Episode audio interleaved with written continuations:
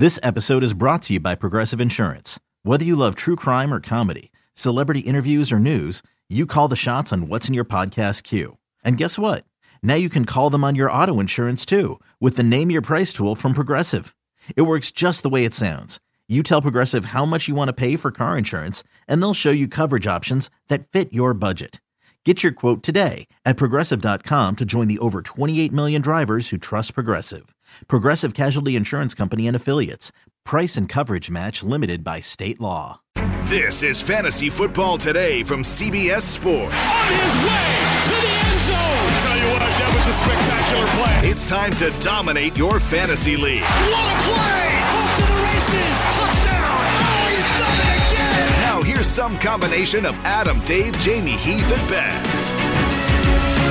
We've got 8 games to talk about today, folks, and let me tell you, we have got some tough matchups to figure out. The Cardinals, Rams, the 49ers, Bills is pretty interesting. I even think the Packers and the Eagles is an interesting one, and many more. Lions and Bears, for example. What's going on? Oh, welcome to the Friday show. Hey, Jamey, what's up? You said Lions and Bears. I said, oh, my. Oh, my. I know. Yeah, I thought about that, too. Me too. Yeah, we're all big Wizard of Oz fans over here. I think Mick Hubert, greatest college football announcer of all time. Mick Hubert. Oh, okay. Yeah. He says, oh, my. Oh, my. Every time the Gators score. Are the Gators playing at noon on ESPN this week? I sure hope so. They are always noon ESPN every week. This episode is sponsored by Express. Express is all new and all about you with a fresh assortment of casual, versatile, and super comfortable styles. Find out more about Express and their exclusive offer later in the show. I'm going to tell you about the shirt I am wearing right now. It is like I am wearing a blanket. It is incredibly comfortable, and I might fall asleep on the podcast. All right, we do not have a Thursday night game to recap. Did you guys have a nice Thursday night? Yes, it was great. A little baseball for the kids. Nice. Yeah. Put together the FFT show that you two are on. Well, Dave and I really gave you most of the material, to be fair. Yeah, but it was later than usual. Florida plays at 3:30 on Saturday. Oh, wow. Big game? On CBS. Yeah, that's going to be on CBS if it's 3:30. Oh, yeah. Okay. College football. All right, ladies and gentlemen. Yeah, all right. So we are going to talk just about 8 games, and we're going to basically get right into it. I did Twitch yesterday with Chris and Frank, and we got a ton of running back questions, and I tried to pick the FAQs, basically, the frequently asked about running backs, essentially. Miles Sanders came up a ton. Raheem Mostert, I think, was probably the most asked about. Clyde Edwards-Helaire and Kenyan Drake. If I had to guess, I would say those are the 4 names that came up the most. Miles Sanders, Raheem Mostert, Clyde Edwards-Helaire, and Kenyan Drake. All of them are pretty interesting in their own ways. And how do we feel about them, Dave? Like, how would you rank Miles Sanders, Mostert, Edwards-Helaire, and Drake? Sanders is still going to be at the top of the list because of the matchup.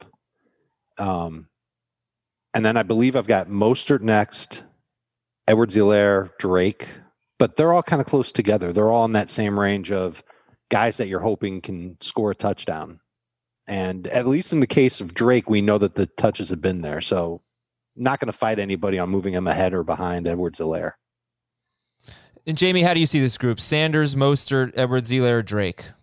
Same, as Dave put it, as you read them. I think, Mostert hopefully shook off the rust and, we'll get going a little bit more. It is interesting that they gave Jeff Wilson the same amount of touches. Mostert had a fumble in the game, and now Tevin Coleman's off the injury list. So now you have all 4 guys at Kyle Shanahan's disposal. Hopefully he doesn't really, make this a full-blown committee and, limits Mostert. But it's a very favorable game script for Edwards-Helaire, just looking at, how he should be able to run against the Broncos. And then, as Dave said, the touches have been there for Drake. And Adam, the story that you pointed out that you sent to us from ESPN, that teams are forcing Kyler Murray to hand the ball off and, throw the ball to his running backs. And so it's a game plan against the Cardinals, which makes sense. I'd rather Kenyan Drake beat me than Kyler Murray beat me. Mm-hmm. And so Kenyan Drake is benefiting in terms of the catches and the way that he's, being used. So I think they're all certainly in play. Drake has the toughest matchup of the group, in my opinion. So we'll see how he handles it. But I think all these guys are Sanders is still a borderline number one running back just based on the matchup, and then everybody else is a quality number two guy. The one other thing I'll add about Drake, and this is just stunning from where he was earlier this year, he has 9 targets his last 2 games. That's the same as Chase Edmonds, and it ranks tied for 4th, obviously tied because Edmonds has the same, among all running backs the last couple of weeks. There's two backfields that are, you know, you're seeing the starter take over the passing down work, which was making the second guy viable in PPR. One is Washington. Yep. Where you're seeing JD McKissick not have the same level of work like he was a few weeks ago. And then this one in Arizona.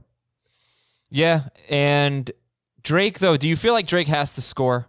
And I will say there have been five running backs like that all season. Yeah, but this run defense, I mean, is so good. 5 running backs with 15 or more carries against the Rams. 4 of them have scored. That's good. But 3 of them did not rush for more than 65 yards. But when we talk about these great run defenses right now, we're looking at the Saints, we're looking at the Bucs, we're looking at the Falcons. They've been terrific, especially since, as Jamie's pointed out, especially since Raheem Morris took over. But the Rams have got to be included in there. In their last 8 games, their last 7 games, there has not been one running back that scored more than 10 non-PPR or 12 PPR fantasy points. 7 straight games against the Rams. So, you know, how many did Mostert rush for? I think like 65. Right. Yeah. So he would have been 12 if not for the fumble. Okay. Did he get hurt in that game? I don't even remember. Mostert? Yeah. The first time. I'm talking about last week. Oh, last week. Oh, no. I don't remember. He had 16 carries for 43 yards and a touchdown. Sorry, I thought you meant his first meeting with them. He had 17 carries for 65 yards. That game he got hurt in, yes. That's the game where he hurt his ankle. And then Hasty. I don't think he got hurt last week. No, it was the first game against the Rams. The last game last week against the Rams, great example. Mostert, yards per carry machine, like one of the most efficient running backs. 16 carries, 43 yards. He did score, though. Yeah, no. And that was the first game without Kaiser. True. Miles Sanders, I want to talk more about him because you guys are the highest on him. And the score scares me a little bit here. Green Bay is a lot better than the Eagles. It's a home game. By the way, this is the home team watch party presented by Lowe's. If you want to join us on Twitch. Hold on. What did you just say? Back up again. Green Bay is better than the Eagles. Yeah, I want to call CBS Sports Net and tell them to put that on a ticker. Adam Aizer. Packers, better than Eagles. Yeah, it's a home game for Green Bay. And I don't know. Look, they've had 6 games where they've won by 10 or more points. And even in all 6 of those games, a running back has had 100 yards or a touchdown. But only one running back had more than 57 rushing yards, and that was Montgomery last week. Because you just don't get a lot of carries in those games. You get the lead running backs had 12, 8, 16, 14, 12, and 11 carries in those games. So you see the point I'm getting at here. I see a path where there's not a lot of carries for Sanders. Last week, Boston Scott was on the field late in the game when they were chasing points. There's been a horrible connection in the passing game between Wentz and Sanders. It's like, I want to believe in him because he's so good and this defense is so bad against backs. 100 yards or touchdown to a running back in every single game. But I don't know. Tell me why you have faith. And I wish Heath were here because he actually has him 20th in PPR, 21st in non-PPR. You guys have Sanders closer to 12th. I think first off with all these guys, Carson, the 4 that you mentioned, Sanders, Edwards-Helaire, Drake, and Mostert, you know, we're speaking to probably an audience that has maybe the chance to play Devontae Booker, James Robinson, you know, small percentage of people I think that can bench these caliber of running backs. You know, Antonio Gibson obviously is in that mix of somebody who was picked up or drafted later. I think you see where I'm getting at. Benny Snell, you know. Oh, you know, just throw Dobbins in there? Dobbins, sure. I don't know many people are going to start Dobbins over those guys, but sure. I brought it up yesterday, Jamey. It was such a bad waiver wire week that this does feel like kind of a dance with who brung you kind of week. Yeah, I mean, you know, throw in Alvin Kamara too. He's been bad. You know, just these guys that you can't, you'd like to bench, but I don't know if you can bench. And so I think for me with Sanders is I'm banking on the matchup. I'm banking on what his workload was the previous 2 games prior to last week. The Eagles are obviously a mess. Doug Peterson, you know, talking about how the play calling is going and, you know, what he's doing in regards to that. They are getting Zach Ertz back, who's a very good blocking tight end, you know, so that I think will help somewhat of the offensive line. We've talked about this with George Kittle not being there for the 49ers. We've talked about this with what Gronk has meant as a blocker over the years. Ertz is not at that level, but he's not far off. And so, you add another piece to the run blocking that hopefully will be there for the Eagles. But it's not going to be easy for Miles Sanders, but I'm going to bank on talent. I'm going to bank on how this defense has performed more times than not. And so that's why I'll still start Miles Sanders and, maybe have him ranked a little bit too high. But I think, in this case, I hope talent wins out and that the Eagles do stay competitive. Sanders is a big part of that. And, he's excelled in some tough matchups already this season, and I don't think this is a tough one, but tough situation. So hopefully he takes advantage of it. Yeah. All right. Let's promote a few things here. Make sure you're watching CBS Sports HQ. If you missed the noon show, you can watch it on demand on the CBS Sports app on your OTT devices. Just go to the CBS Sports app on your smart TV and scroll down until you see the FFT familiar faces. And Sunday's always a big day. First of all, we got the tweet storm on Saturday and Sunday with hashtag AskFFT, but 8:30 a.m. you're going to get a Fantasy Football Today in 5 episode, roughly 8:30 a.m. HQ from 10 a.m. to 1 p.m. and Twitch noon Eastern and 4 p.m. the Lowe's Home Team Watch Party presented by Lowe's, of course. Packers Eagles. We're having Jordy Nelson and Brian Westbrook join us. Hey. Yeah, it's gonna be fun. B West. Yeah, he used to do some fantasy stuff with the CBS crew back in the day. Yep. All right, news and notes. Josh Jacobs and Nelson Aguilar mispractice. So we previewed this game yesterday. I just gave you those 4 running backs, Sanders, Mostert, Edwards-Helaire, Drake. If Jacobs is out, would you start Booker over any of them or all of them? Some of them. I haven't fully evaluated it yet, but as of now, not Sanders, but the rest. He'd be in that mix for sure. Jets' run defense actually hasn't been a nightmare, and I'm a little worried about the offensive line blocking for him for Vegas. So he may be right behind Drake, still a number 2 running back. Okay. Kyler Murray practiced in full, which is good. There was this quote from... And I would say this, if you're desperate for a receiver, if Aguilar is out, go pick up Henry Ruggs. Oh, Renfro or Ruggs, who would you guys turn to there? I'd probably still lean toward Renfro just because that seems to be a guy that Derek Carr trusts, and you saw last week, 7 targets. So maybe that's a sign of things come, and just remember how he closed last season. He was a big part of what their offense was, but Henry Ruggs wasn't there. And, obviously that big play potential is more in Ruggs' favor than it is for Aguilar. And we saw them try to get Ruggs going a little bit last week indoors against the Falcons. Should have had a touchdown if he kept his feet in bounds. 3 deep targets in the game. Aguilar had one that was called back by a penalty. Renfro had one. I think that they might try and make it an emphasis to get the ball to Ruggs this week downfield against the Jets. I would certainly think that would be the case because the Jets secondary is so bad. But if they can't run the football, it would make sense for Renfro to pick up targets. So I kind of like both of them as sneaky DFS plays. You could potentially stack up the Raiders against the Jets. Okay, yeah, I like it. And I'm just looking for what it's worth. Devontae Booker's roster percentage is still 52%. So wow. Those of you in 10-team leagues, remember, people are out of it at this point. So yeah, those of you in 10-team leagues, go take a look. I'll tell you just one thing I did in a 10-team league. I dropped Giovanni Bernard for Devontae Booker. You could drop your kicker for Devontae Booker, and if Jacobs is ruled out, you just drop somebody else to. Oh my gosh, you do. Oh, I hate that. Yeah, well, that's so dirty, Dave. It's part of the strategy. I'm not endorsing that. There's dirtier things that can happen in fantasy football than somebody dropping their kicker. They still got to drop somebody else. I hate what you're doing. I think it's dirty. Yeah. Okay. I don't like it. Benny Snell's also only 55%. Do it if you don't want to cut anybody else on your team until Sunday. Yeah, Benny Snell's 55%. So, it is that time of year. Earlier in the year, Booker and Snell would be rostered in a lot more leagues. All right, more news, guys. Kyler Murray practiced in full. DeAndre Swift, he didn't have the same energy level, according to Adrian Peterson. The concussion really affected him. He's cleared the protocol. We're hoping he plays. If he does play, we're going to preview this game later, but real quick on Swift. If he does play, are you going to feel like he's, is he a confident start for you? If he gets in a full practice on Friday, then I think you have to buy into him being okay. He's listed on the injury report with an illness, non-COVID related. So, I to the symptoms maybe that they were talking about, who knows what maybe he's dealing with, but if he's out there, you got to trust it. Maybe not a number 1 running back. I have him ranked 7th right now, so maybe not to that level, but again, probably better standing than these other guys, especially if Akeem Hicks, who's mispracticed for the Bears, is out. That run defense is not the same without him there.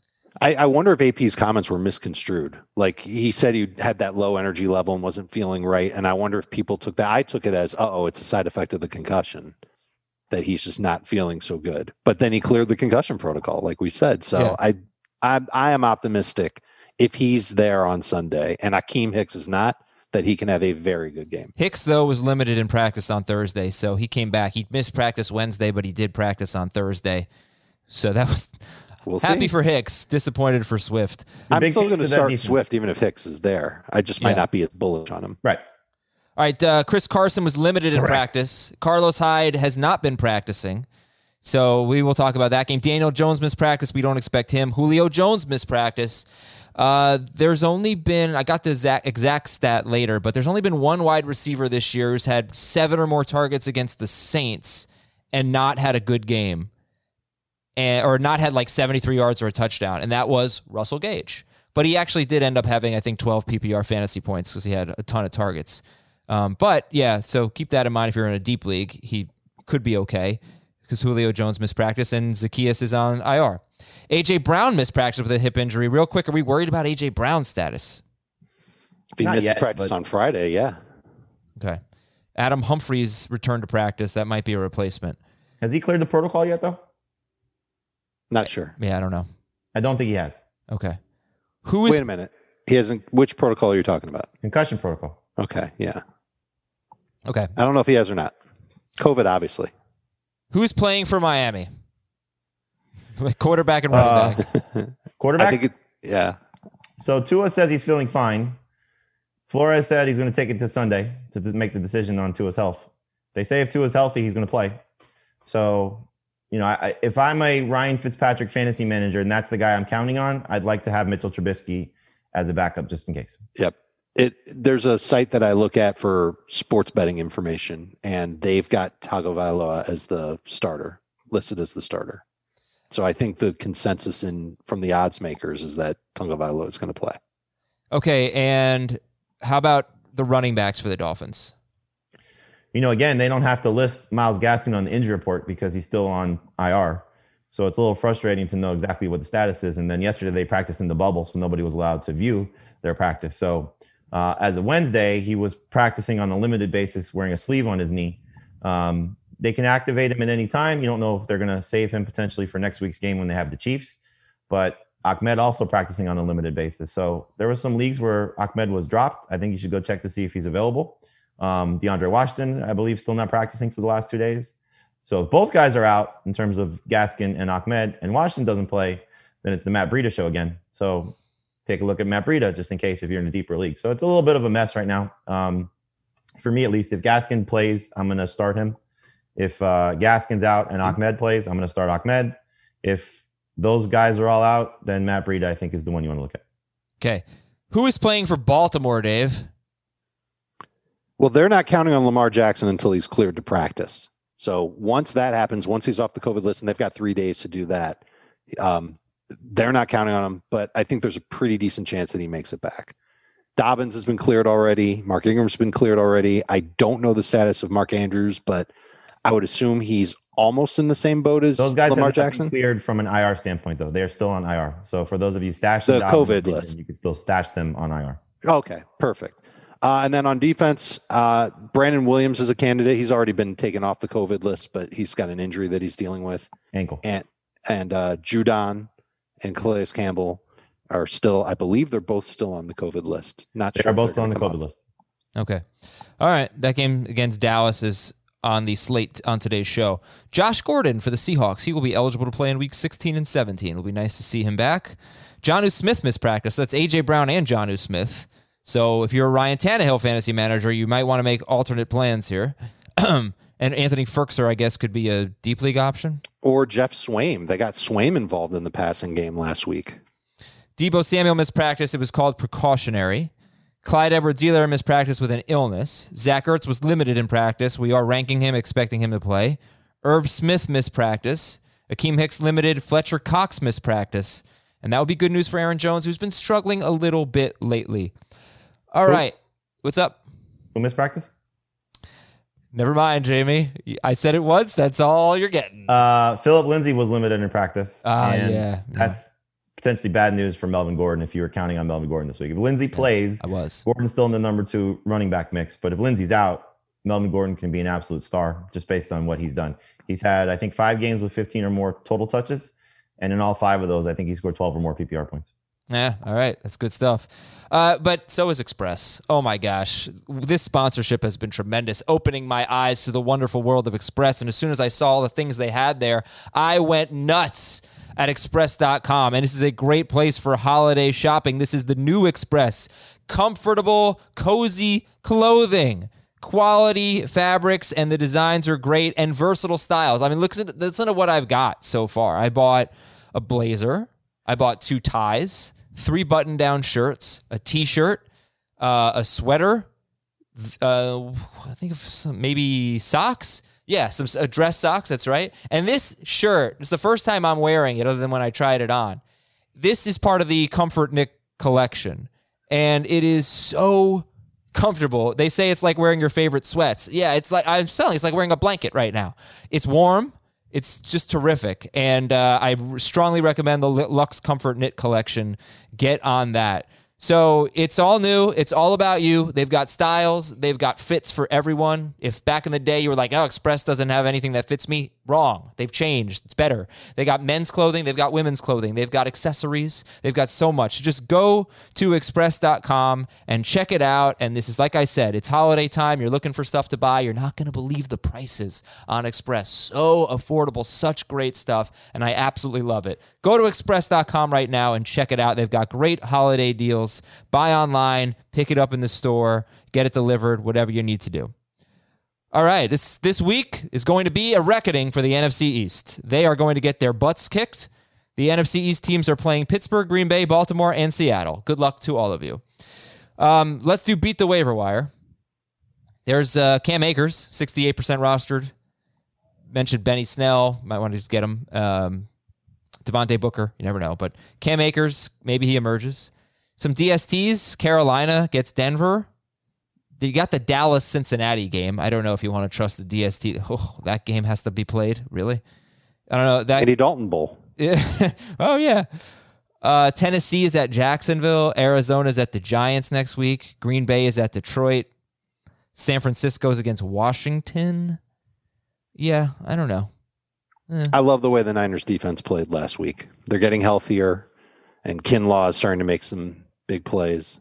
They could end up finishing very strong this year. I didn't even check their roster percentage. Let's see what we got. They are... I think they're pretty high. 51%, so you can go get them. Phillip Rivers at Las Vegas could work for you.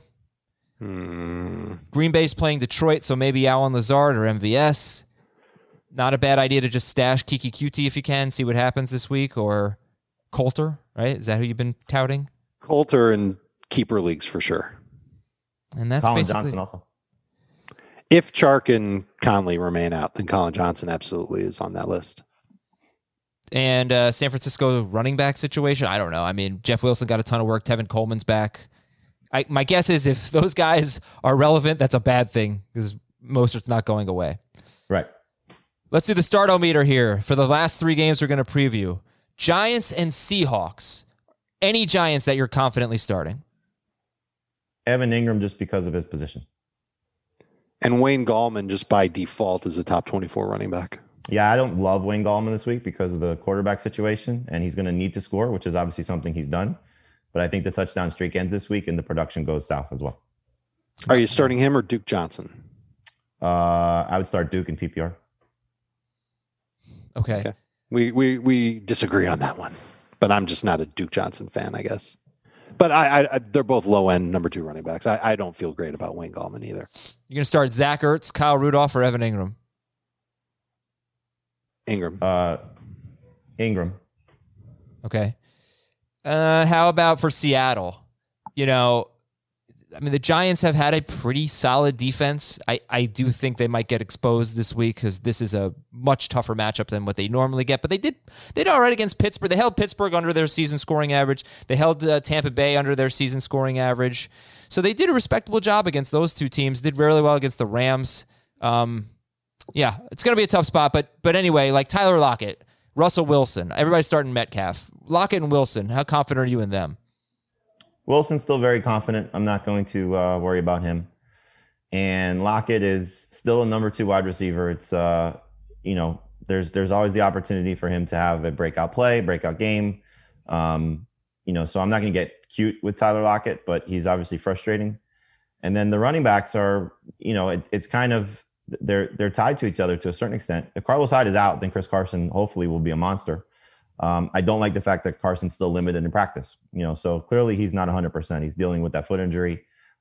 He had the strong touchdown run last week, which was great and looked like Chris Carson. But for whatever reason, Seattle is probably being a little cautious with him as they're looking ahead to the playoffs, knowing that he's, you know, a little injury prone. So I think for Carson, if Hyde is out, then he's easy to say he's got top 10 potential. If Hyde does play, then, you know, you got to, I think, look at Carson more as a strong number two running back. I feel the exact same way about Tyler Lockett as I do Wayne Gallman. Someone that I'm totally fine starting, but I don't have a ton of confidence that they're going to come through for a big game, especially in PPR. I would take the 49ers receivers ahead of Lockett this week. There are 30 wide receivers that are currently averaging 14 or more PPR fantasy points. So I use that as a barometer for like, oh, okay, you could start that guy.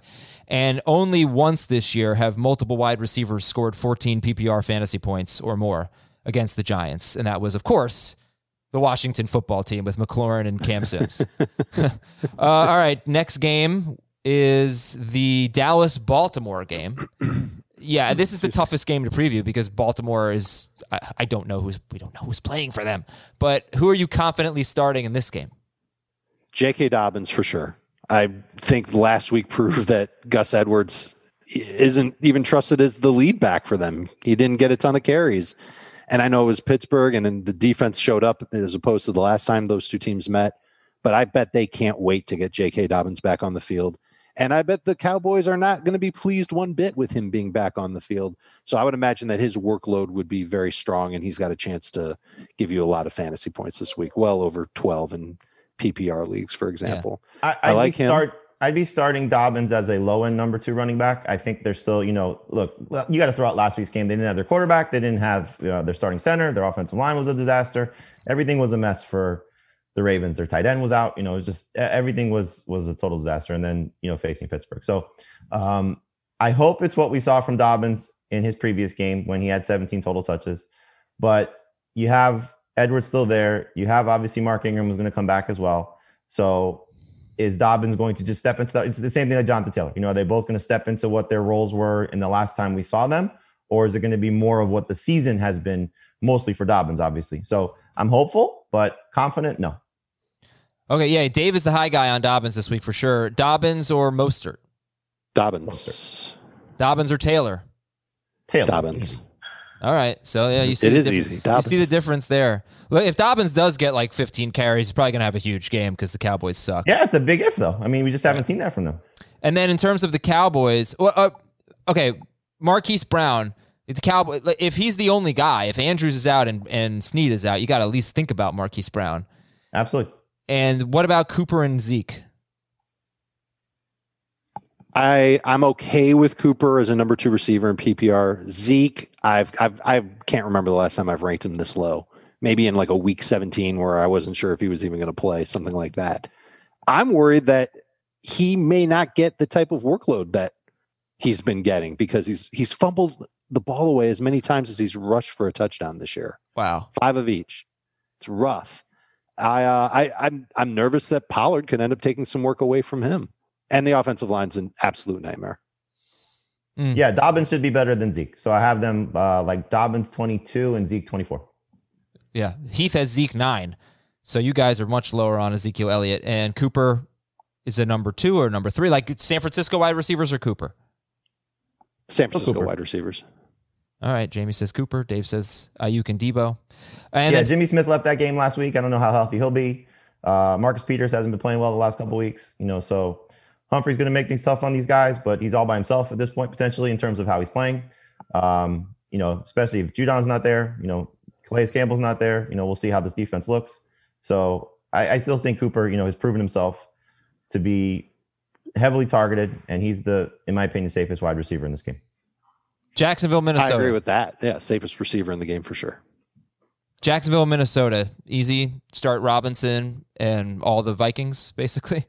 Pretty much. Yep. I kind of like Tyler Eifert. He should have had 2 touchdowns last week. He did have 1. It was actually a great throw from Mike Lennon for the first touchdown. And he's had at least 4 targets in each, I think it was like past 6 games. He's been like on fire in that regard. He's been getting the work.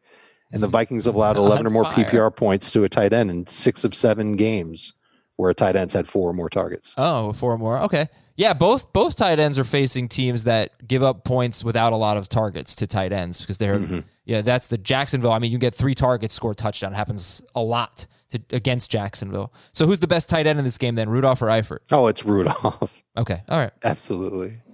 Rams at Cardinals. That's our first game. It's a lot here. Stat of the game number 1. Robert Woods has 5 games this year with fewer than 40 yards. Cooper Kupp has 5 games with 50 or fewer yards. So a little bit worse for Woods than Kupp. Woods is top 12 in both formats. Kupp is top 26 in both formats. But, you know, they're frustrating. They're annoying. I imagine you're just starting them, though. They're better on the road than they are at home. I don't really buy that because Goff's thing, most of his career was he was better at home, right? And this year, all of a sudden, he's better on the road. Oh, I don't know about him necessarily being better on the road. I mean, some of his worst games have come on the road, but those guys have performed well on the road. I think some of his best. You know, let me tell you something. Let me tell you something about Jared Goff. Oh boy, I tried. This is what I try to do. I try to find why. You know, we'll tell you the what. In terms of rankings, I'm trying to help with the why. I can't find a why for Jared Goff. You know, for example, like when is he going to have a good game? The MO on him. When he's under pressure, he stinks. But 3 of his 4 best games have come against teams that are top 10 in pressure rate. Is it score? Sometimes when he's been good, they've given up a lot of points and he's had to throw. Is it lack of running game? Sometimes when he's been good, they've run the ball well, and sometimes they haven't. There is no consistency. There is no predictability. I cannot stand Jared Goff. He is impossible to evaluate. Okay, he's been very turnover prone. Multiple turnovers the last several weeks as well. He's just not playing very consistent football. Especially fantasy wise. Like the game against Seattle, he played really well. He threw for over 300 yards, but they ran 3 touchdowns in. So that hurt his production in that game. Then he comes back the following week and he has 3 touchdowns, but he had 2 interceptions on top of it. So he's just not consistent at this point. And so I think just looking at it, anytime he has a somewhat difficult matchup, you got to avoid it. If he has a favorable matchup, you could somewhat buy into it. But he's in that gray area of if you don't have to start him, don't start him. Okay, but I won't spend much time on Goff because we have more important players to think about. But he has 4 games this year with 28 to 30 fantasy points and 6 point per passing touchdown leagues. 4 huge games, and now I'm checking. All of them were on the road. At Philadelphia, at Buffalo, at Washington, at Tampa Bay, and he is right. He also Arizona. Has one of his worst games on the road, which is at Miami. I know, but he hasn't had one good game at home, and he's had 4 great games on the road. All right, so that's that. Let's stick with the Rams here. We're not starting Goff. The running backs, is Akers just wait and see or like as a flyer or what? He's far more of a wait and see than a guy that you should confidently start. You can't have confidence in starting him, but he looked a lot better than Darrell Henderson last week. I know the stats obviously say that, but if you go back and you watch, Henderson looks like he's regressed. It looks like he's bumping back into the butts of his offensive lineman. He's running to contact. Doesn't seem to have very good vision. Akers has better vision. I love the physicality on the 2 runs after the 61-yard run that he had. That's what set them up in the red zone, and then he scored 2 plays later. I think that he's looking more and more like the guy that we saw at Florida State. I think that the last week's game was a perfect example, and he got all of his work in the second half, and Henderson played the first half. And I think he played like 6 snaps in the second half. Like they just got away from Darrell Henderson last week and Akers got on the field. So I can't help but believe that Akers will keep it going and have the opportunity this week. Now he's not going to play a lot of third downs because that's Malcolm Brown, but maybe he's their guy in the red zone. He's had 2 red zone touchdowns each of the past 2 games and he scored the goal line jobber last week. That wasn't Malcolm Brown in there. It was him. Okay. So I'm absolutely stashing him. I'm trying to get him in as many leagues as I can. And I would start him if I was really desperate at running back this week. Okay. Would you start Frank Gore or Cam Akers? I would rather start Gore because I love his matchup and I love the opportunities he's been getting. All right. Wide receivers, Woods and Cup, number two guys? Absolutely. Yep. Okay. We'll compare them with some others as we go through the show. Well, I'll do it right now. Would you start David Montgomery or one of those Rams receivers? Montgomery. Okay. Would you start Ezekiel Elliott or a Rams receiver? Rams. Yep. I'm assuming we're not starting a Rams tight end. No. Okay. Let's talk about Kyler Murray, guys. And yes, the story I sent, from ESPN.com, really good breakdown. It was like, have teams figured out Kyler Murray. So one thing they're doing is they're forcing him to hand the ball off on the read options, on the zone reads. And another thing they're doing is blitzing the hell out of him to get the ball out of his hand quickly. Four straight teams, I believe, have blitzed like 35% or more of his dropbacks. And the Rams don't blitz a lot, but neither did the Patriots, and they blitzed a ton against Kyler Murray. So that's helping, that's working. How do you feel about him, and who are some guys that you might start over him this week that ordinarily you would not? The only one would be Herbert for me, but I could see Tannehill or maybe Cousins or maybe Fitzpatrick, if you want to go that route. But, the last thing you want to do with a guy like Kyler is bench him and watch him go off because he's that type of player. So I would imagine Cliff Kingsbury is going back to the drawing board a little bit and trying to be more creative in how he's getting Kyler opportunities, maybe some more design runs. So that's the key. If he's running, he's going to be a great fantasy quarterback. If he's not running like we've seen the last 2 weeks, then you're going to be disappointed. So if you want to trust some of these other guys, go ahead. I certainly get it, but I'm going to stick with Kyler. I'm going to play the hot hand, not only with Herbert, but also Kirk Cousins ahead of Kyler Murray, because I'm a little worried about what we've seen the last couple of weeks.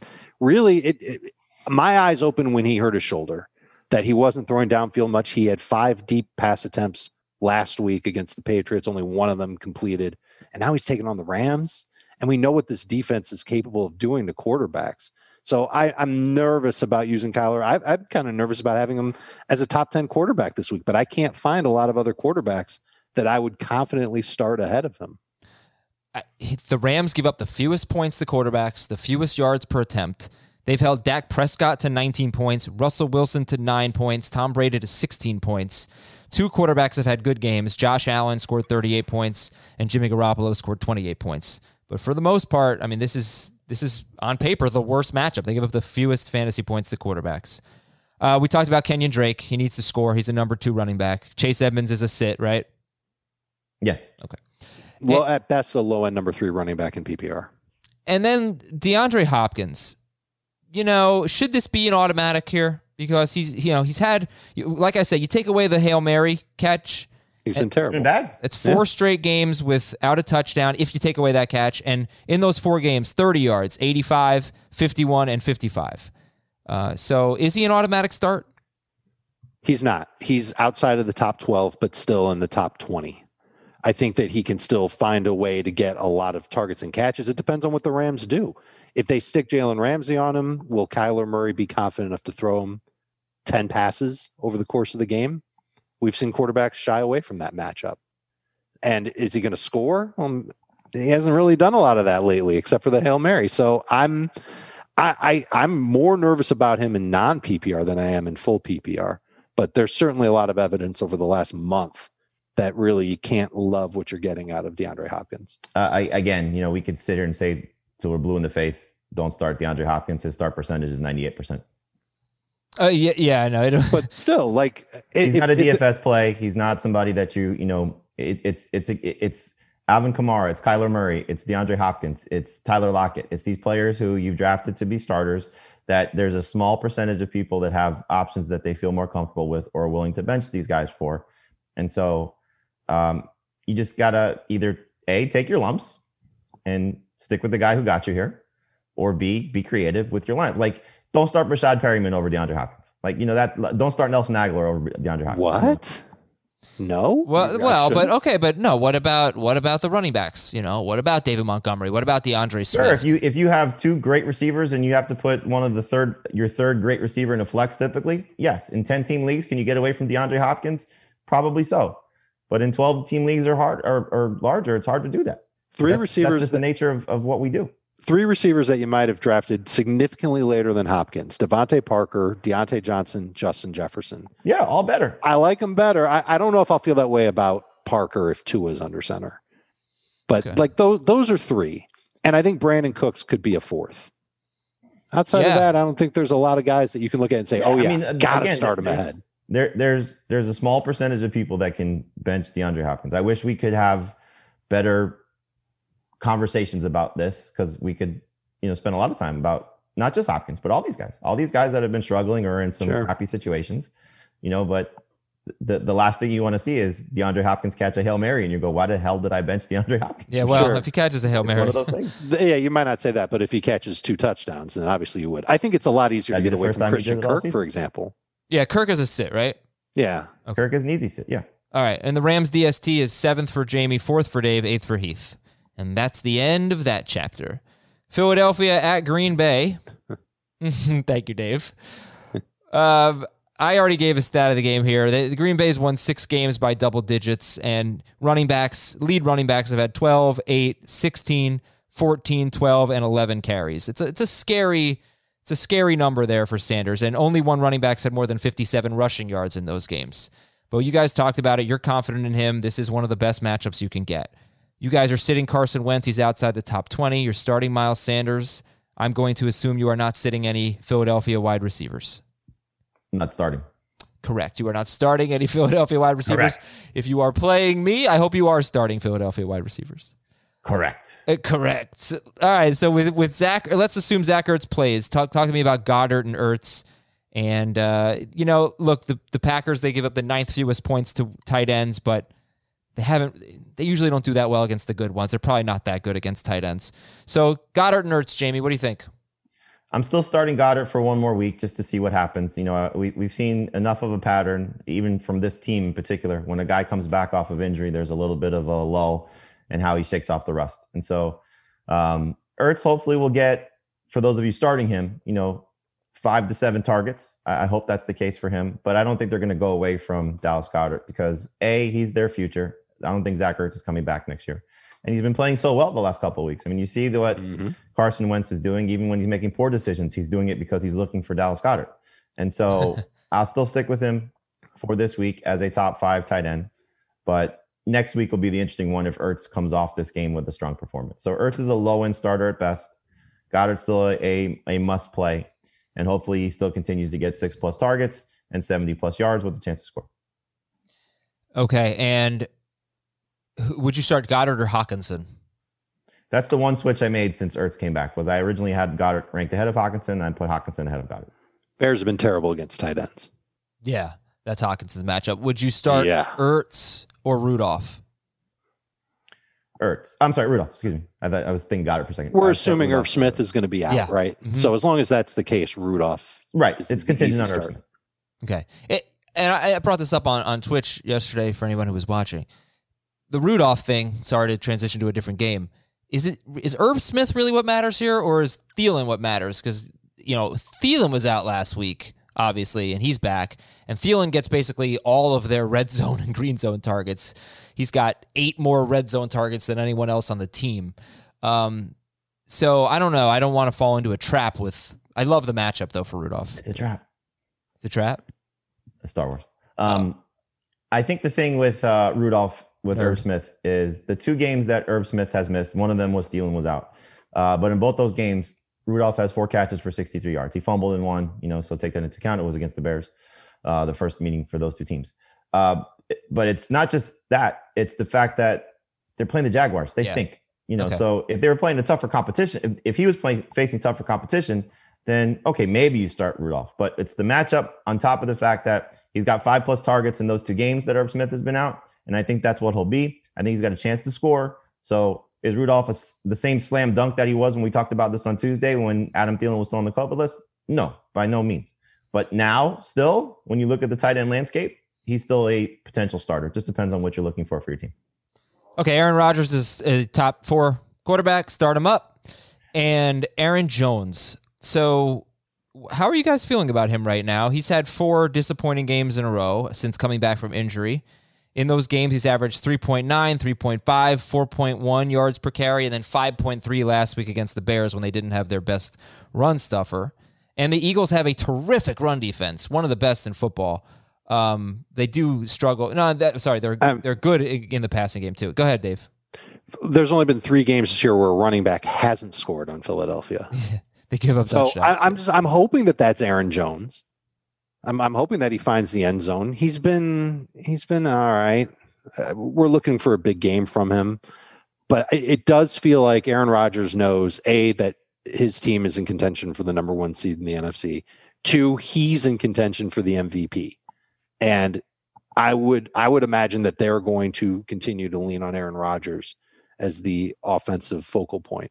Remember, last year it wasn't a lot of Rodgers. It was a lot of the run game. Yeah. They seem to go with what's working. And right now Aaron Rodgers is working. So I think you start Aaron Jones as a number 1 running back just because it's Philadelphia and they do allow a slew of touchdowns. But he hasn't been great. It's true. Okay, if we're looking at the other Packers in this game, Jamal Williams, Allen Lazard, Marquez Valdes-Scantling, we'll do Tonyan separately. Who do you think is a worthwhile flex out of the Williams, Lazard, MVS? Lazard. Okay. I kind of like them both as low-end flexes, but I think one is safe and one is boom or bust. Who? Both receivers? Lazard is the safe one. I'm sorry, are you talking about Jamal Williams or MVS? I'm talking about MVS, okay. And I'm talking about Lazard. Yeah, I knew Lazard. All right. Right. Lazard is safe. Might be able to get you 10 or 11 PPR points. Valdes-Scantling will either get you all of the PPR points or none of the PPR points. And I'm not a believer in the Philadelphia secondary. Last week's game for Lazard was weird because he scored the touchdown early in the game. Then he got banged up, and the score was just completely out of whack. He didn't need to be out there. Right. So he's played now 5 games this season. He's got 12 or more PPR points in 3 of them. And one of those was the first game back, after the long layoff. So factor that into the equation. I think this is a good matchup for him. I think they're going to still be able to throw. Dave's right. They're trying to get Aaron Rodgers the MVP. I think Lazard's going to have another opportunity to score in this matchup. So he's a borderline starter for me. All right. And Robert Tonyan is top 10 for you guys. He's behind Kyle Rudolph and Eric Ebron, but he's ahead of Zach Ertz. You can start him. And he's been playing pretty well lately. He's been playing well. The matchup isn't great. Eagles have only allowed 1 touchdown to a tight end in their last 7 games. So why are you starting him as a tight end? Because he's getting targets and he's got an opportunity to get you some numbers. Packers DST is top 6. And we'll see. They have a terrible pass rush, but let's see what happens here. Yeah. I don't know if that's really going to matter. Right. Because that offensive line for Philly, man. It looked better last week. Packers pass rush looked better last week. They moved some things around. They were moving to Darius Smith inside.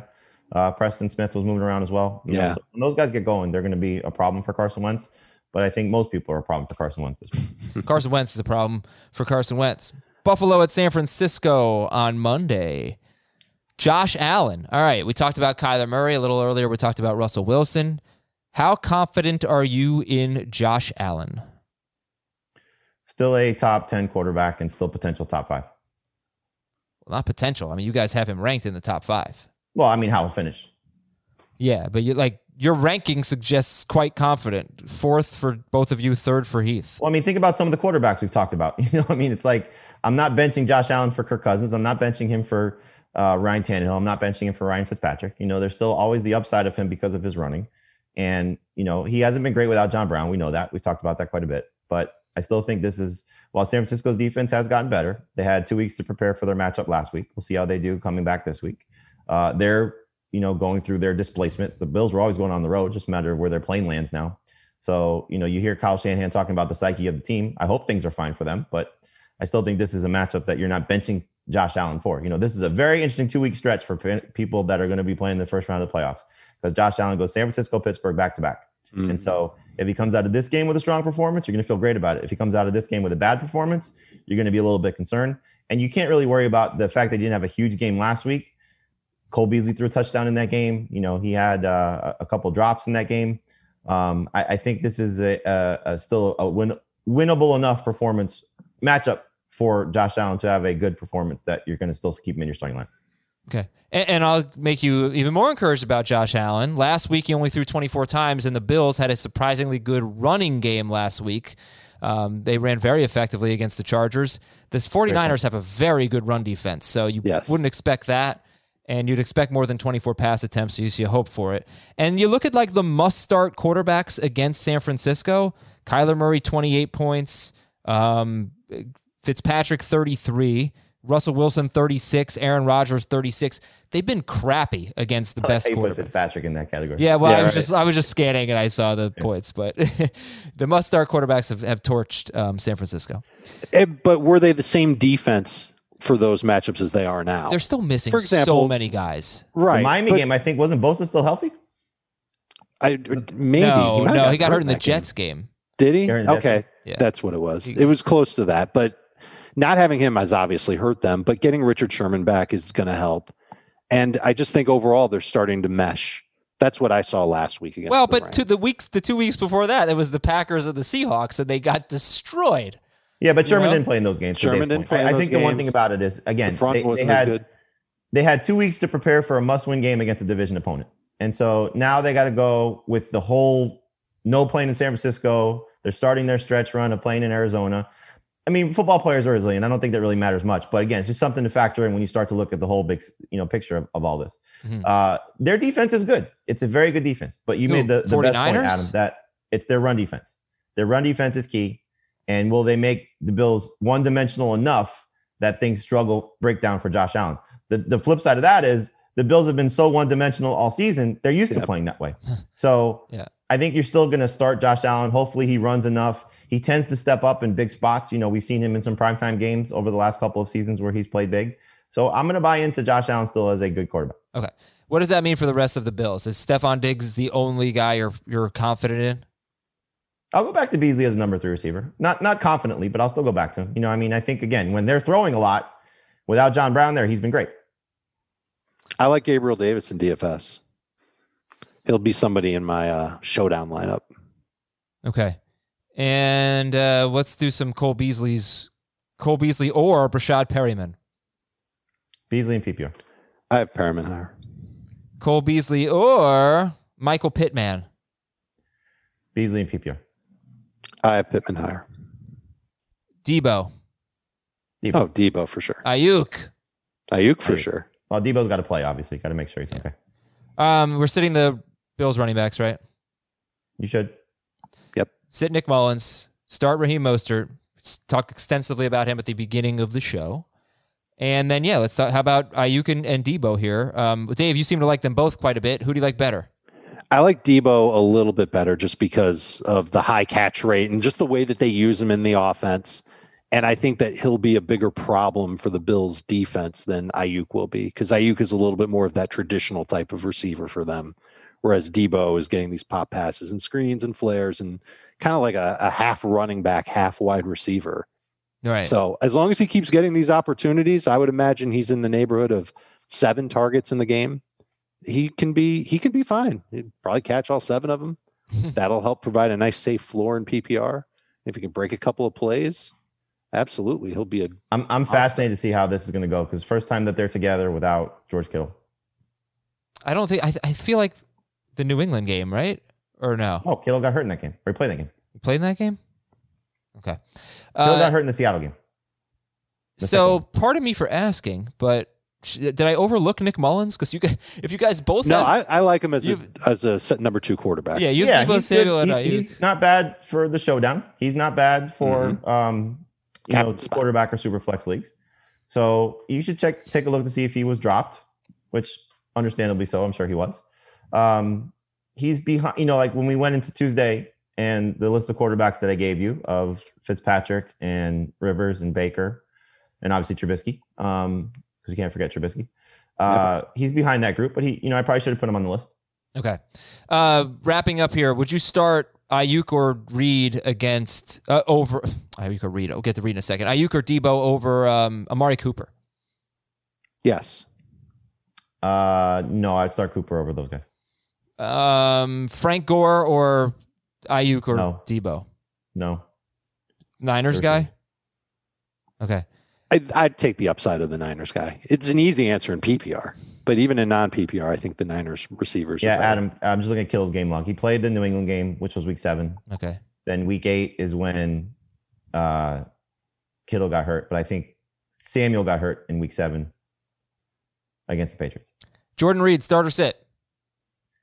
With Matt Milano back, I think you have to sit him. If Milano does stay out one more game, then he becomes a little bit more viable. The fact that he had 6 targets last week is encouraging. 6 targets each of his last 2 games. He didn't play well last week, but the game before that, I think he had 5 catches. So, you know, Reed would be a more interesting streamer if Matt Milano's out. He's just such a good defender of tight ends. Yeah, he really is. All right, something to keep an eye on in this game. The Bills' defense is getting better, it seems, and if they get Milano back, let's see. Maybe they can really become a complete team and a real contender here. Be interesting to get the reaction to that. We'll see on Monday night. We're going to take a quick break. I'll tell you, they come out of both these teams come out of their week 13 game healthy. Pittsburgh Buffalo is going to be a fun one to watch. Mm-hmm. Terrific. All right, so we'll take a quick break here, come back and talk about the rest of the slate. 5 more games. We'll be right back. Okay, picture this. It's Friday afternoon when a thought hits you. I can spend another weekend doing the same old whatever, or I can hop into my all-new Hyundai Santa Fe and hit the road. With available H-Track all-wheel drive and 3-row seating, my whole family can head deep into the wild. Conquer the weekend in the all-new Hyundai Santa Fe. Visit HyundaiUSA.com or call 562-314-4603 for more details. Hyundai, there's joy in every journey.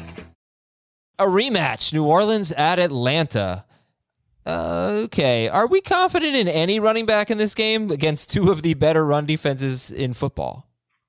You're going to start Kamara. There's not enough evidence to say that you absolutely positively have to sit him down. You just can't look at him as a top 5 running back.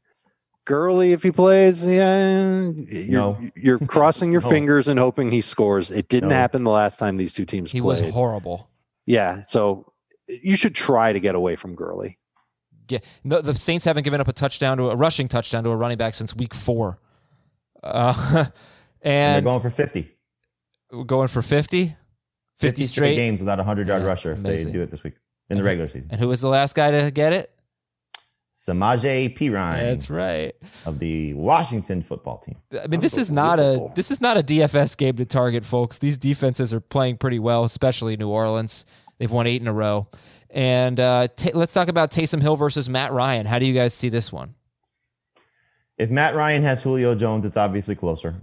But you know what Taysom's going to give you from a rushing standpoint as a floor. Forget about the touchdowns. You know, he'll give you 30 to 50 rushing yards because he's shown you that now in 2 straight games. So, you know, if he's going to run with the chance to score 1 touchdown, and the last time these two teams met, if that's the only thing you're going by, because I think they really were so scaled back last week against Denver that, you know, he'd probably be in the neighborhood of 25 passes again.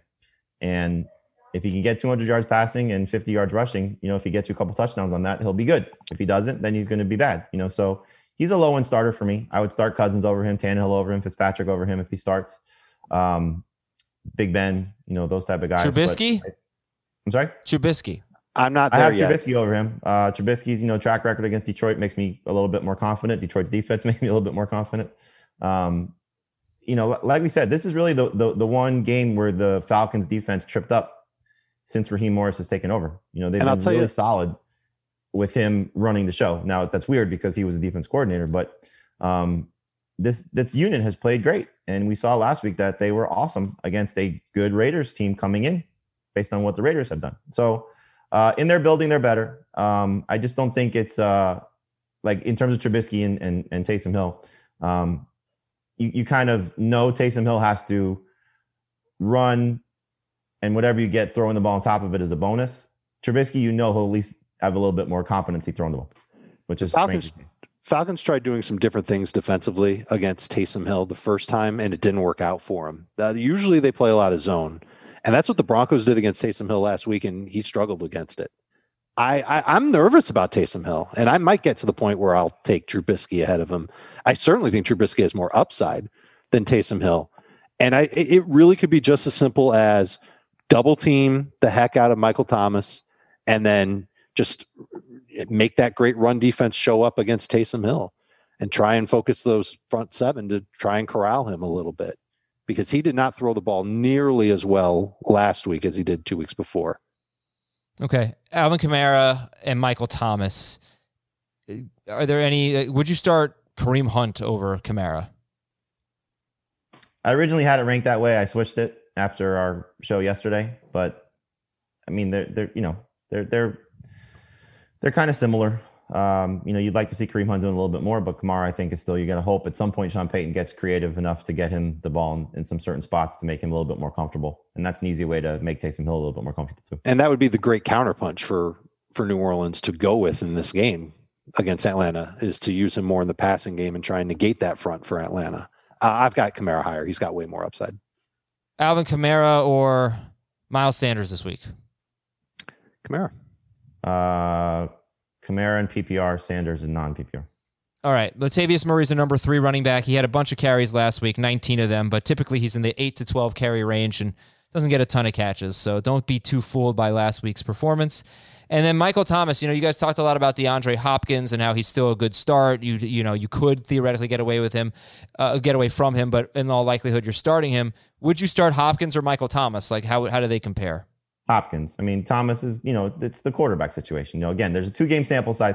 You can't really look at the game last week from the Saints perspective and say they were doing anything creative, because they just wanted to get their win and go home, and knowing that the Broncos offense was going to be so inept. And that's the way it played itself out. They were much better in the first start for Taysom Hill, and Michael Thomas was excellent in that game for where he's been. He dropped a pass in that game, yes, just to show you what his... At 100 yards. It was weird. It was wide open, too. So Thomas is still a number 2 wide receiver. I feel a little bit more comfortable with DeAndre Hopkins because of his quarterback comparatively to Thomas, but I'm not going to bench Michael Thomas unless I have great options. And, we laid it out. Dave told you some of the guys you may have picked up or drafted along the way. Those guys are better. But Thomas, for the most part, again, is going to be started. And I'll tell you what his start percentage is, just to let you know what everybody's thinking. So he's, I'm sure, going to be 95 plus. I'd be shocked if it's lower than that. Well, I think he should be. I mean, he's getting about 50% of the targets. 90%. So there's a little bit of a downturn. Yeah, I mean, he's getting a ton of targets and compare percentage-wise. And what he had 50 yards last week, and Taysom Hill, what did he throw for, like 86 yards or something like that? He is looking for Thomas a lot. He threw for 78 yards, and Michael Thomas had 50 of them. The week before, he threw for 233 yards, and Michael Thomas had a little more than 100 of them. So as long as he has to throw more than 20 times, there's going to be a bunch of targets for Thomas.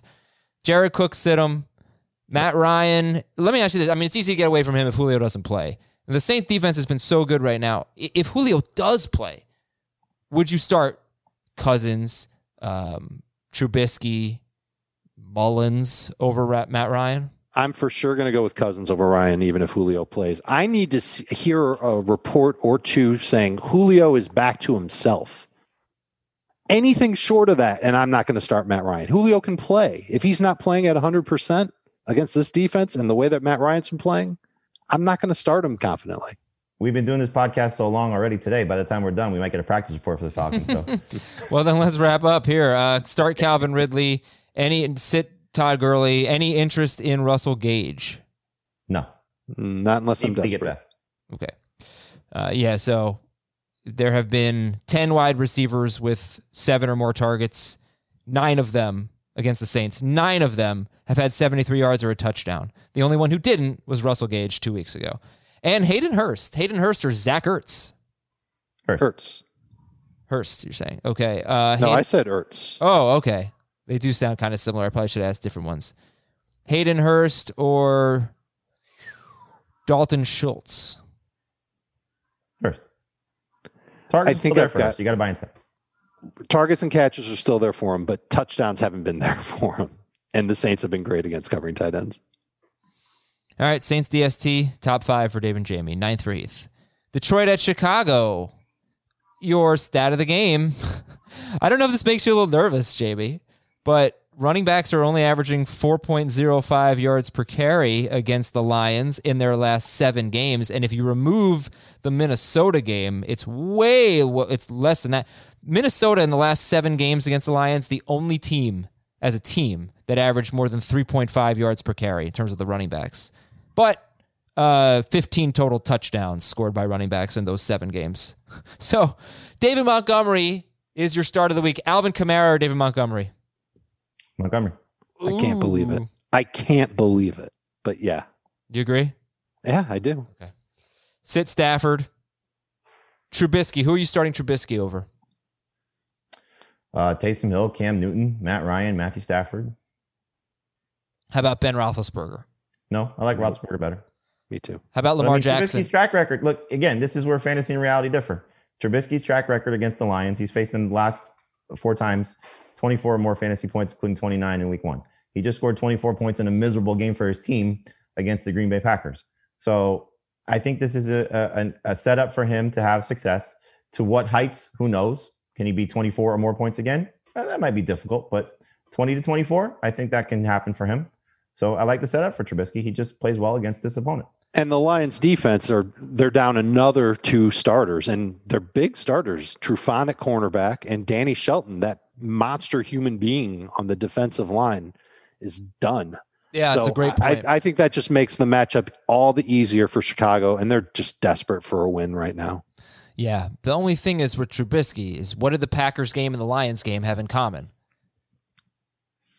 They're garbage time. He was terrible through three quarters in both games. That's true. That's very true. So you that's a little bit of a concern, I think, because if they win, you know, that would be like if they have a good game, and I think they did win the first game. DeAndre Smith dropped the garbage time turned into meaningful time because they came back in that one. I guess I shouldn't call it garbage time, but it was catch up mode, and it was all in the fourth quarter. Oh no, it was garbage time. I mean, they made it a game because Detroit couldn't do anything offensively, but they were down three touchdowns. Wow. Okay. Yeah. So DeAndre Swift or David Montgomery? I'm starting to feel Montgomery more at this point, just not knowing what the quality of play you'll get from DeAndre Swift. And in fact, again, if Akeem makes plays, then it's easy. Montgomery. All right. DeAndre Swift or Jonathan Taylor? Swift if he plays. Again, right now Swift, but Taylor's already, a couple spots away from him. I mean, Taylor's got top 10 upside this week. Starter sit Marvin Jones. I would try to sit him if he can. He's got a bad track record against the Bears. And, the secondary for Chicago, for the most part, aside from the Packers game, has been pretty good. Luckiest team in the world, man. They have faced the Lions without Galladay, the Falcons without Julio Jones, the Bucks without Chris Godwin, and the Saints without Michael Thomas. End of rant.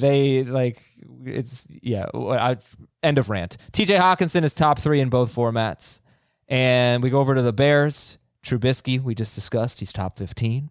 David Montgomery, we've been discussing all week.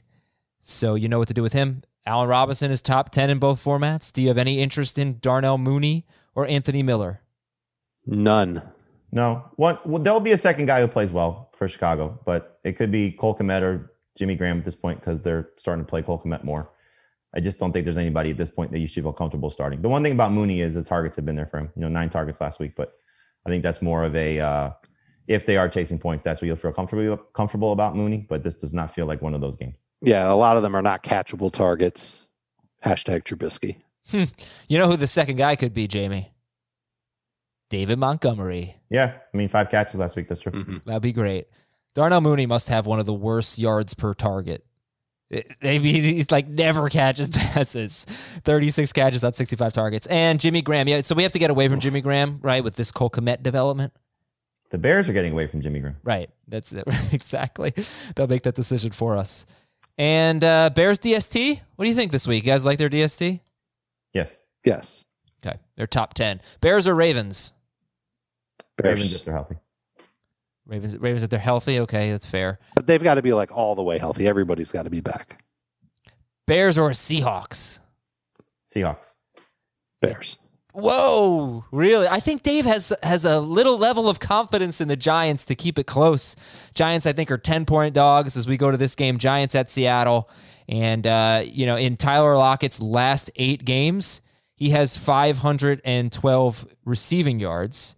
And 200 of those came in one game. And 75% of his touchdowns came in one game. What'd you say? I sent him a message. What'd you send him? You're playing the Cardinals. Okay. Play the Cardinals. That would be nice. Well, in some ways it's similar, right? You got one good cornerback for the Giants and Bradbury, and I think Tyler Lockett's probably going to see a lot of a rookie, Darnay Holmes, their slot corner. But, all right, you guys talked about him earlier. Lockett is like number 2 guy that you kind of start but don't feel great about. Is that the best way to put it? You're starting him for the upside. He's got big play potential. Absolutely could come through with a smash hit game.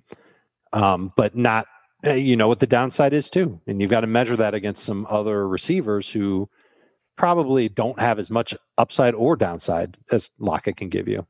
Like the 49ers guys, for example, in PPR. Those guys you could probably pencil in for around a dozen PPR points. And we can't quite do that with Lockett. He might get you 32 or he might get you seven. The ceiling is higher for Lockett. The floor is lower for those guys. For him. Yeah, what if you're taking on a team in your league that's just been scoring points like crazy? Here's what I would do if I was Russell Wilson. I would not throw to the wide receiver who had 3 catches for -6 yards like David Moore had last week. Maybe give those targets to Tyler Lockett. I would hope so, yeah. So Chris Carson or Tyler Lockett, who would you start? Carson I think, is safer. And then, again, if there's no Carlos Hyde, then Carson is much safer. Would you start Chris Carson or Deebo Samuel? And I'm going to assume Carlos Hyde's not playing. I mean, he hasn't practiced Wednesday or Thursday, so I guess I shouldn't fully assume that. But for the purposes of this exercise, I think it's close. I've got Carson a little higher as of now. I would start Carson for sure in non-PPR. I would start Deebo in PPR. All right. And that's assuming Carlos Hyde plays. Metcalf is a must start. We don't really have to talk much about the Giants. Wayne Gallman is a number 2 guy. Like Gallman or Gurley? Gallman. Yeah. And I don't like Gallman this week, but I hate Gurley. Yeah. Hate's a strong word, Jamey. I hate Gurley as a fantasy option for this week. There you go. We had Todd Gurley on the show. He's very nice. He got mad at me because I told him I traded him, which was true. And he said, "You traded me, dog." It was very funny. Russell Wilson, do you want to tell us why you have him ranked in the top 3 after he has been kind of, they've been running the ball more. He hasn't been so great. Hard to run on the Giants. Yeah. You said that a lot this year. And I know. You've been right. They did lose a starting linebacker for what that's worth. Fackrell. Not sure how good he is, but he plays a lot. Okay, so Russell Wilson's top 3. I feel like they're just there's Mahomes. I would personally probably go Rodgers 2. Jamey has Rodgers 3. The only guy that I might move ahead of Russ is Josh Allen. Yeah, like none of the other quarterbacks, even though we like them, it's Watson, obviously no Fuller, Herbert facing the Patriots, who are super slow and they're not terrible defense, I guess. But they don't give up a lot of points.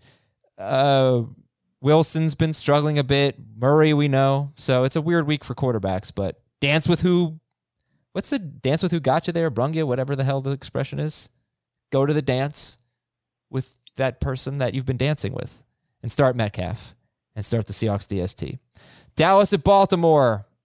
All right, stat of the game. A wide receiver has had 78 or more yards every game against Dallas. Every game, at least one wide receiver, 78 or more yards. So just keep that in mind. I see that stat, and I raise you Baltimore.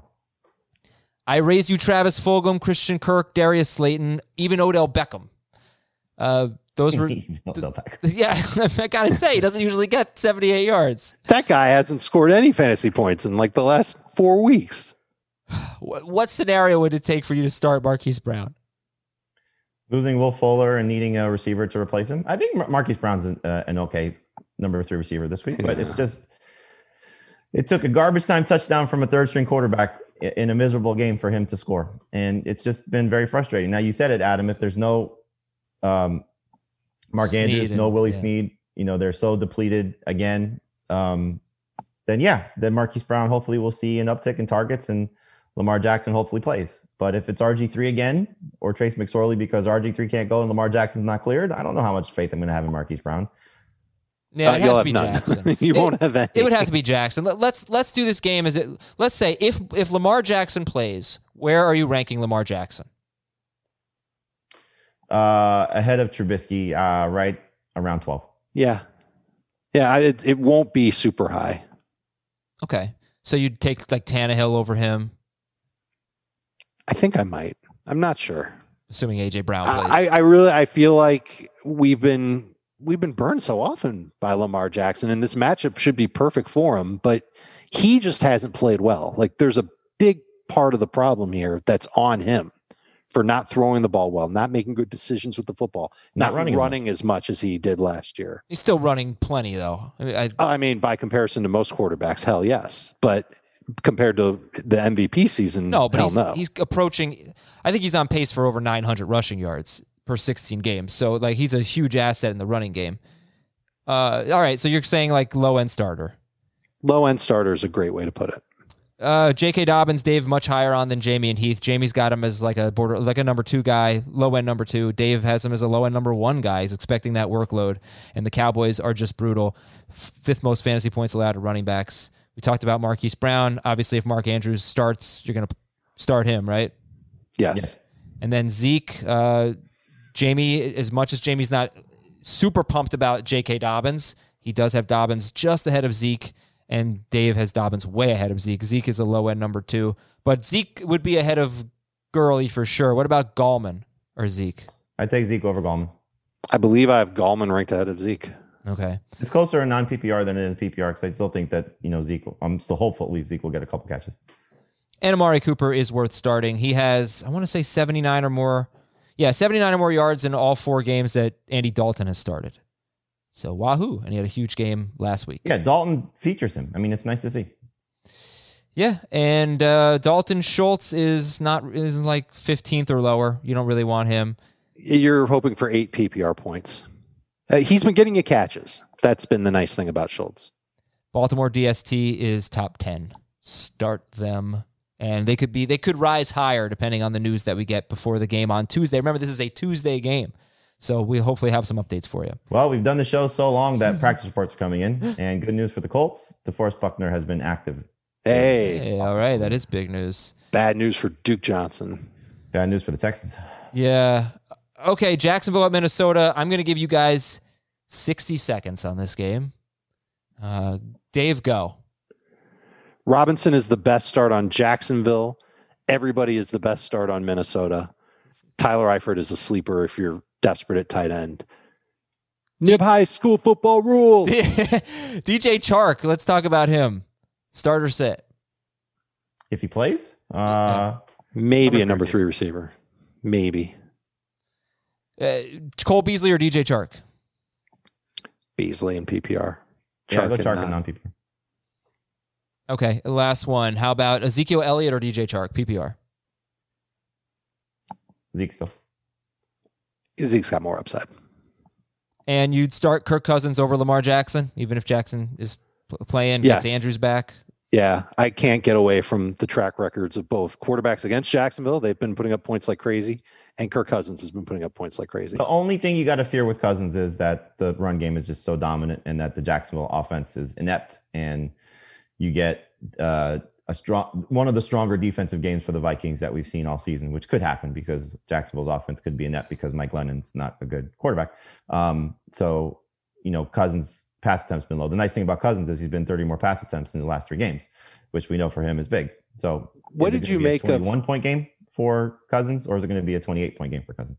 What did you make of Gary Kubiak saying that Dalvin Cook is beat up?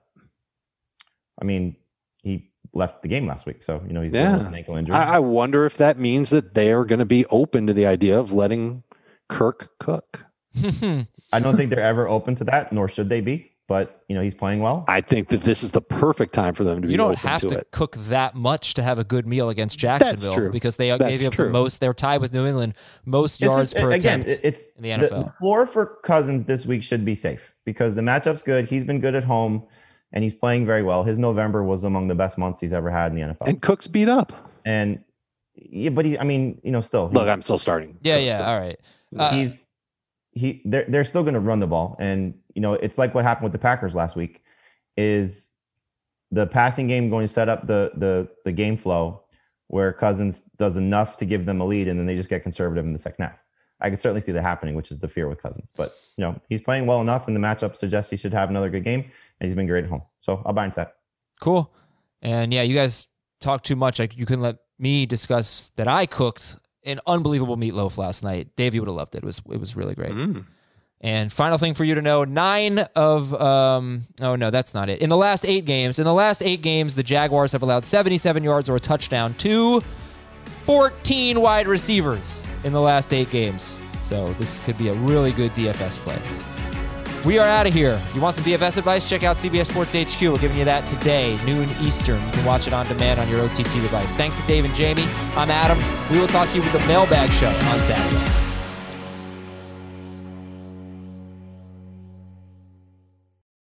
CBS Wednesday. We have so many cool, diverse people from different backgrounds, different beliefs, different upbringings, and it just keeps growing. I feel it in my soul. I'm a citizen of the United States. I'm a hustler. I'm a big Taylor Swift fan. I'm the queen of the tribe. I'm a survivor. I am playing whatever role I gotta play. I'm gonna play this game full speed. I ain't going down like no punk. A new Survivor, Wednesday on CBS and streaming on Paramount+.